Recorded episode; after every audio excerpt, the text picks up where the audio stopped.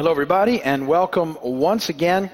As we continue on in our study of the New Testament, we're going to actually study the entire Bible together over the next 17 years or so. We're 3 years plus in, and we'll see. So I say that, you know, and I'm pretty serious about doing that. What do you think technology will look like 17 years from now? I often wonder, you know, because it's changed so much. If you think about what things were like 17 years ago, 2012, 1995. Yeah, so I think I had a cell phone in 1995 that weighed about 12 pounds. and it had a big case, and it would work, but it had to be plugged into the lighter in your car. And I think that was going on in 1995. So, I mean, that's changed quite a bit now. Phones kept getting smaller and smaller, and then they finally realized nobody could see them. Now they're starting to get bigger again. Somewhere along the line, texting came in. Don't you think, and this is a thought that I have, I'm sorry I'm wandering already, but don't you think if they had invented texting first, that when you could actually talk over the phone, that would have been the big deal? Doesn't it seem odd to you that you're typing in now? And I can't see to type very well, and the phone's so little, and I got big fingers, and some people are so into texting, and I get really frustrated because I'm like, just call me, because the question is more than I want to text back. I don't want to text back that answer. I want to speak it. And so they actually came up with something that allows you to speak into your phone that sends a text. And that to me just seems completely ridiculous, because just pick it up on the other end and let me speak to you. But see, it's progress, I guess. I don't know why I went off there. Sorry. We're studying the New Testament right now. We've been through the Gospels together. We've been through the book of Acts. And as we studied the book of Acts, we looked at missionary journeys that Paul took.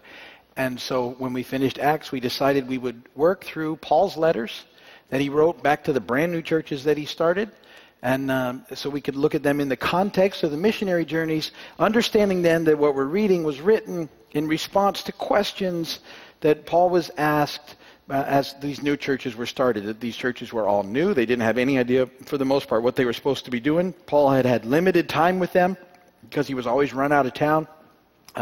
The longest period of time we know he spent with any of these churches was 3 years. A lot of them he was in town for a few months before he had to go. He would put leaders in place to the best of his ability. Then he'd have to go. And they would go from there. And the Spirit of God was them, and the churches flourished, but they had issues. And Paul would send back his guys sometimes to go and help them out. He would revisit, or he would write back letters.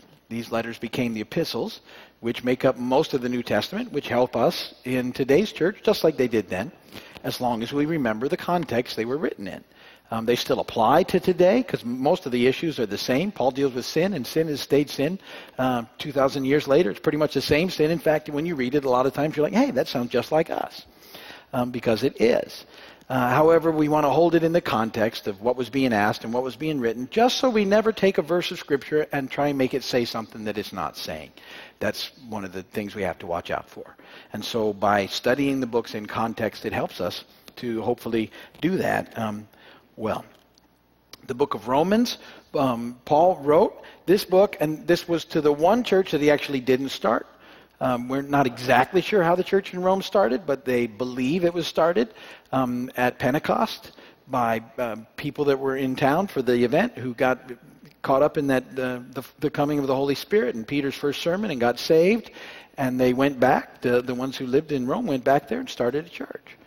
And they've reached out to Paul, who hopes to visit them. And he basically, in this letter, he kind of writes a systematic theology for the church.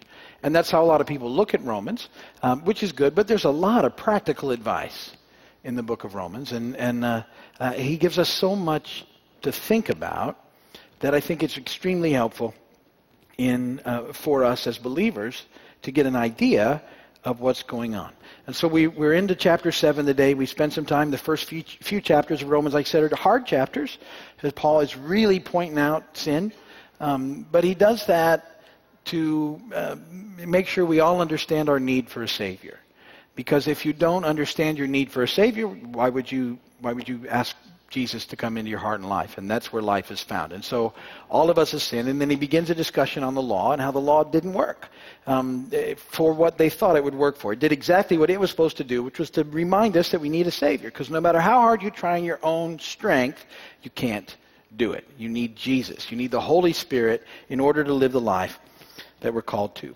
And then last week we were in Romans 6, pivotal passage in all that Paul is presenting.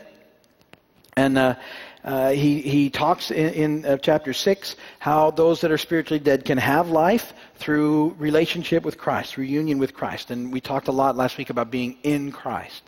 And I said that's a foundation to just about everything that we do in our relationship with God, knowing that God sees us in Christ. Doesn't see all the mess, doesn't see all the problems, but when we relate to God, we can go right into the holy presence of God because God sees us in Christ. It doesn't mean we don't have issues, because we all do, but that's how we relate to God, which is really, really good news. And that in the process, what can happen is we can begin to experience the real life that God has called us to by the hope of by the help of the Holy Spirit. And so that's what we're talking about as we continue on in these verses. And we touched on last week in Romans 6 how faith works in us to help us produce the righteous life that we're called to, and that we have the freedom now to pursue that life in Christ, and that sin still unfortunately has a pull on us, but we don't have to choose to go in that direction. And that was the other big part of what we talked about last week. We can now choose to follow God and to do it right in his eyes, to do the next right thing, and that is a choice that we have to make. And so so that's what we're talking about last week. And this week we're going to move into Romans 7. And Romans 7 and 8, there's something we need to understand. We need to understand the affirmation that I just talked about in Romans 6. And we also have to look at this other little concept before we move into Romans 7 today. And it's the concept of the believer having two natures. And I want to talk about that a little bit, in what that means. The Bible talks very bluntly about human nature, sin nature. And that's an inbred tendency. It's something that we all have, that's passed on to us from generation to generation. And it warps and distorts the human personality. Human nature, which in the original creation reflected the character of God himself, was twisted out of shape at the fall. And now all of us have this twist in our human nature, and the nature that we were born with, that we inherited, it's twisted. It's not what it's supposed to be. But what God has done for us in Christ is he's now added a new nature. We're made a new creation. And those who believe are made alive in Christ with the new capacity for goodness that we didn't possess before. And so now we have both the desire and capacity to respond to God. We were touching on all that last week.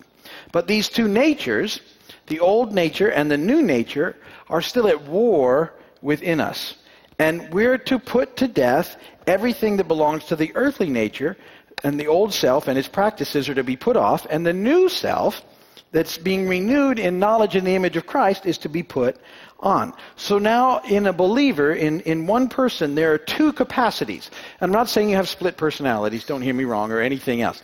You have two capacities in you. One is oriented to good and the other to evil.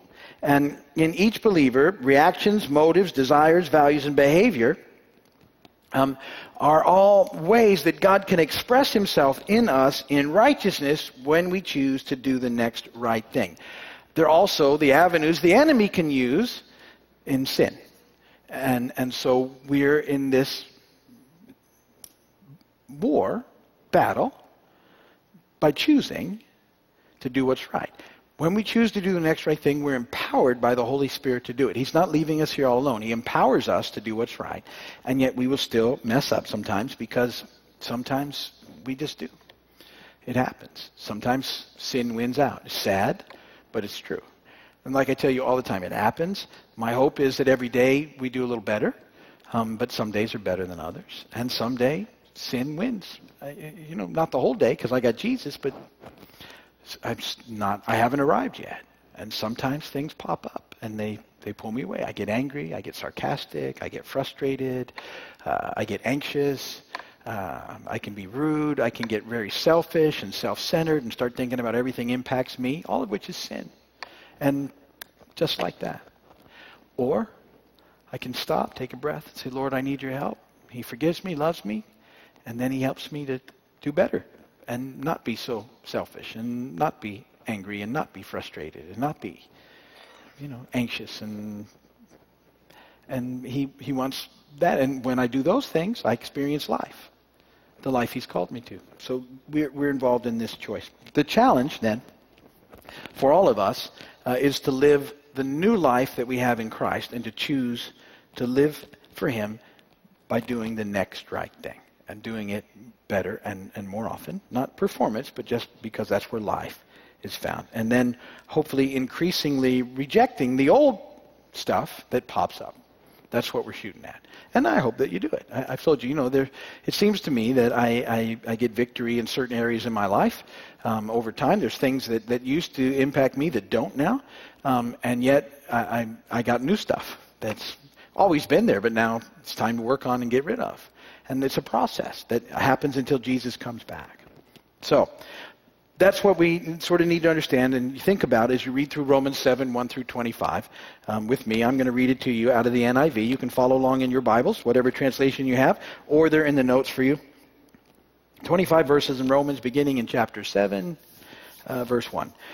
Do you not know, brothers, for I am speaking to men who know the law, that the law has authority over man only as long as he lives? For example, by law, a married woman is bound to her husband as long as he is alive. But if her husband dies, she's released from the law of marriage. So then, if she marries another man while her husband is still alive, she's called an adulteress. But if her husband dies, she's released from that law and is not an adulteress, even though she marries another man. So, my brothers, you also died to the law through the body of Christ, that you might belong to another, to him who was raised from the dead, in order that we might bear fruit to God.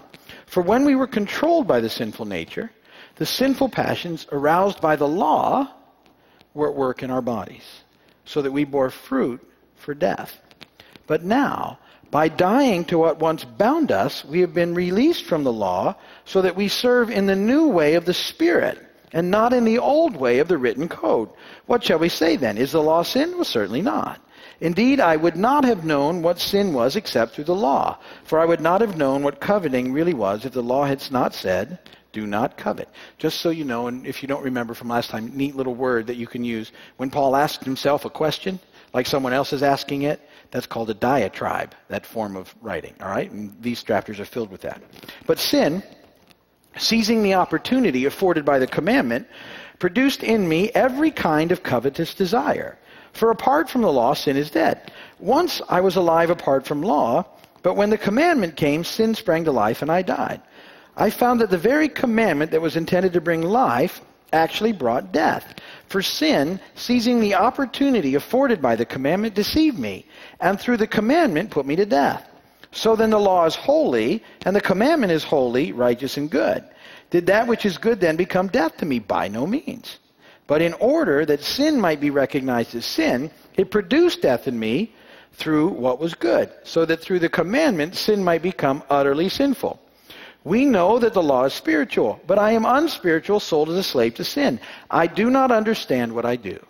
For what I want to do, I do not do. But what I hate, I do. And if I do what I do not want to do, I agree that the law is good. As it is no longer myself who do it, but it is sin living in me. I know that nothing good lives in me, that is in my sinful nature. For I have the desire to do what is good, but I can't carry it out. For what I do is not the good I want to do. No, the evil I do not want to do. This I keep on doing. Now, if I do what I do not want to do, it is no longer I who do it, but it's sin living in me that does it. So I find this law at work. When I want to do good, evil is right there with me. For in my inner being, I delight in God's law. But I see another law at work in the members of my body, waging war against the law of my mind and making me a prisoner of the law of sin at work within my members. What a wretched man I am. Who will rescue me from this body of death? Thanks be to God, through Jesus Christ our Lord. So then, I myself in my mind am a slave to God's law, but in the sinful nature a slave to the law of sin. And blessed be the word of the Lord. Now that can be a little confusing to follow along with, and so I'm going to just hit the highlights and hopefully help understand what Paul, I believe, is trying to say in those verses. In the first 4, 5, 6 verses of Romans 7, Paul is talking about the fact that in Christ we are legally freed from the law. And let me explain that. Paul explains that by using a marriage as an illustration. Under the law, a married couple was bound to each other until one of them dies. The death of a spouse, however, freed the living partner to remarry. In the same way, what Paul is saying is that our union with Christ, our relationship with Christ, is in many ways that type of marriage union, the bride and the bridegroom. Jesus is the bridegroom, we're the bride. So when he died, we were legally released from any obligation to the law, just like that married couple. When one died, they were free from that and could get into a new life. In Christ, because he died for us, we've been freed from the law and can move into a new situation. God considers us to have died to the law through the body of Christ. That was Romans 7:4. And so to be free from any past obligation to live under it. Now that's significant that we get that. And remember that throughout the church, they were having trouble with Judaizers who were coming in and trying to put Gentile believers under the law. And it was a huge problem. And so Paul is in this addressing it once again to this church. Now, in those next 6 verses or so, in Romans 7, 6 through 12, somewhere in there, Paul talks about why it's so important for us to understand why we've been freed from the law. And he says something that's fascinating in there. I don't know if you saw it when I was reading it, because a lot of stuff. But it said that our old nature, our sinful passion, are actually aroused by the law. Now that's fascinating. And I want to connect it for you, because I think it'll make sense if I put it in the right way. It's like telling a child that they can't have one of the fresh baked cookies that just came out of the oven, even though that's all they can smell, because they were made for the company that's coming later. That child now, because he was told no, wants it worse than ever. We're all just like that. See, that's that thing in us. And so somehow the forbidden attracts our sin nature and makes it seem more desirable. Things seem more desirable. And so when we try and approach life as interpreted through the law, all marked off by do's and don'ts, it actually energizes our old sin nature. It feeds it. It turns it up a notch, because now you're telling me, you tell me I can't have something, then I want it. Do you understand that situation? Does that make sense to you? That when someone goes, you can't do that, all of a sudden you want it even more. And so that happens in the process. But since we're not under the law anymore because of Christ, we get to relate to God in a brand new way. And that new way is by the Spirit, who speaks to us directly from within. The Holy Spirit's in us, speaking to us. And while the law energizes the old nature, the Spirit energizes the new nature. So I hope you make that connection. That's why it's so much better. The Holy Spirit living in you speaks to you and will direct you in life about what you're supposed to do. You can choose to listen or you can choose not to listen. But when you choose to listen, the Holy Spirit empowers you to do the next right thing, even if it's the hardest thing, even if it's not the easiest thing, but if it's the right thing, he'll help you do it. And yet the old nature usually wants to take a shortcut and do not the right thing, and that stirs up and arouses that whole part of you. And we get to choose in Christ as believers. We get to make choices. And so the more we yield to the Spirit, the more better choices we make, the more life we experience. The more we yield and don't listen to the Spirit, and then we get caught up under the do's and the don'ts. See, because if you don't want to listen to the Spirit, then you're going to try and live by rules, and then you're constantly going to break them, because that's what we do. We love to break rules. It's part of your sin nature. You do. All of us do.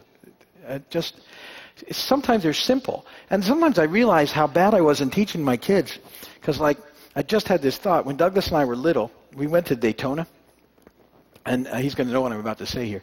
And we were at the he just remembered it. We were at the museum, the Daytona Museum, and they had the winning car on display. I don't know if you've ever been to Daytona, but if you're a NASCAR, and we were big NASCAR fans back then, the winning car is on display. And you can get within about, you can almost get right next to it, but there's a big sign on it that says, do not touch. And there's somebody watching it, and there's a big sign that says, do not touch. I wanted to touch that car. And he's watching me. And the sign made it worse. And so I just put my butt against it and did this and went, see, I'm touching it. And I was doing that right in front of him. And now I realize I probably shouldn't have done that. But the pull of that, what do you mean I can't touch it? It's right there. Touched it. I know he's got that. I shouldn't have done it, but I did. I'm confessing my stuff. Some of it. I mean, I can confess that. But isn't that funny how that do not touch made me want to touch it even worse? And then, because the guy was watching, if I'd have done this, with them blatant, there would have been, so I just casually leaned up against it and touched it. Like, just breaking that rule a little bit, not really a problem. Sure it is.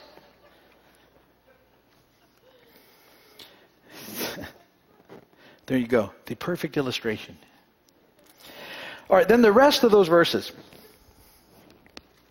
Paul, what he's talking about then is the futility of trying to live under the law, of trying to please God in our own strength. It always fails. We want to do good. We try to keep what we see as good rules or laws in our lives. We try, and yet we also know the shame and the agony of failure. And Paul expresses this so well. Paul writes this 30 years a believer, so he gets it. I want to read him to you again. Verse 15. This is Paul. I do not understand what I do. For what I want to do, I do not do. But what I hate, I do. If I do what I don't want to do, I agree the law is good. As it is no longer I myself, it is sin living in me. I know that nothing good lives in me, in my sinful nature. For I have the desire to do what is good, but I can't carry it out. For what I do is not the good I want to do. Now the evil I don't want to do, this I keep on doing. Now, if I do what I don't want to do, it's no longer I do. It's sin living in me that does it, so I find this law at work. When I want to do good, evil is right there with me. For in my inner being, I delight in God's law, but I see another law at work in the members of my body, waging war against the law of my mind and making me a prisoner of the law of sin at work within my members. What a wretched man I am. Who will rescue me from this body of death? Thanks be to God, through Jesus Christ our Lord. So then I myself, in my mind, am a slave to God's law, but in the sinful nature, a slave to the law of sin. See, this is not just the cry of one desperate man. It describes the experience of all believers struggling against sin or trying to please God by keeping rules and laws without the Spirit's help. Yet the Holy Spirit will help us, and we can never underestimate the power of sin. An attempt to fight it in our own strength. Because the evil one is an extremely crafty tempter, as we've looked and we've seen the tricks that he uses to great success. And all of us have an amazing ability to rationalize sin. And you've heard me use that word before, rationalize. It means we're excellent at coming up with rational lies about why sin is okay. Why this was okay. Well, I'm not touching it really, sort of, kind of. But... sure it was. It was Dale Earnhardt's car, too. Then we probably went and got Jeff Gordon's car, too, and did the same thing. Yeah, I'd already taught you that the next time we went back. The stuff that we teach our kids. So, instead of trying to overcome sin with our own human willpower, what we have to do is we take hold of God's provision to overcome. The Holy Spirit, who's in us and gives us power.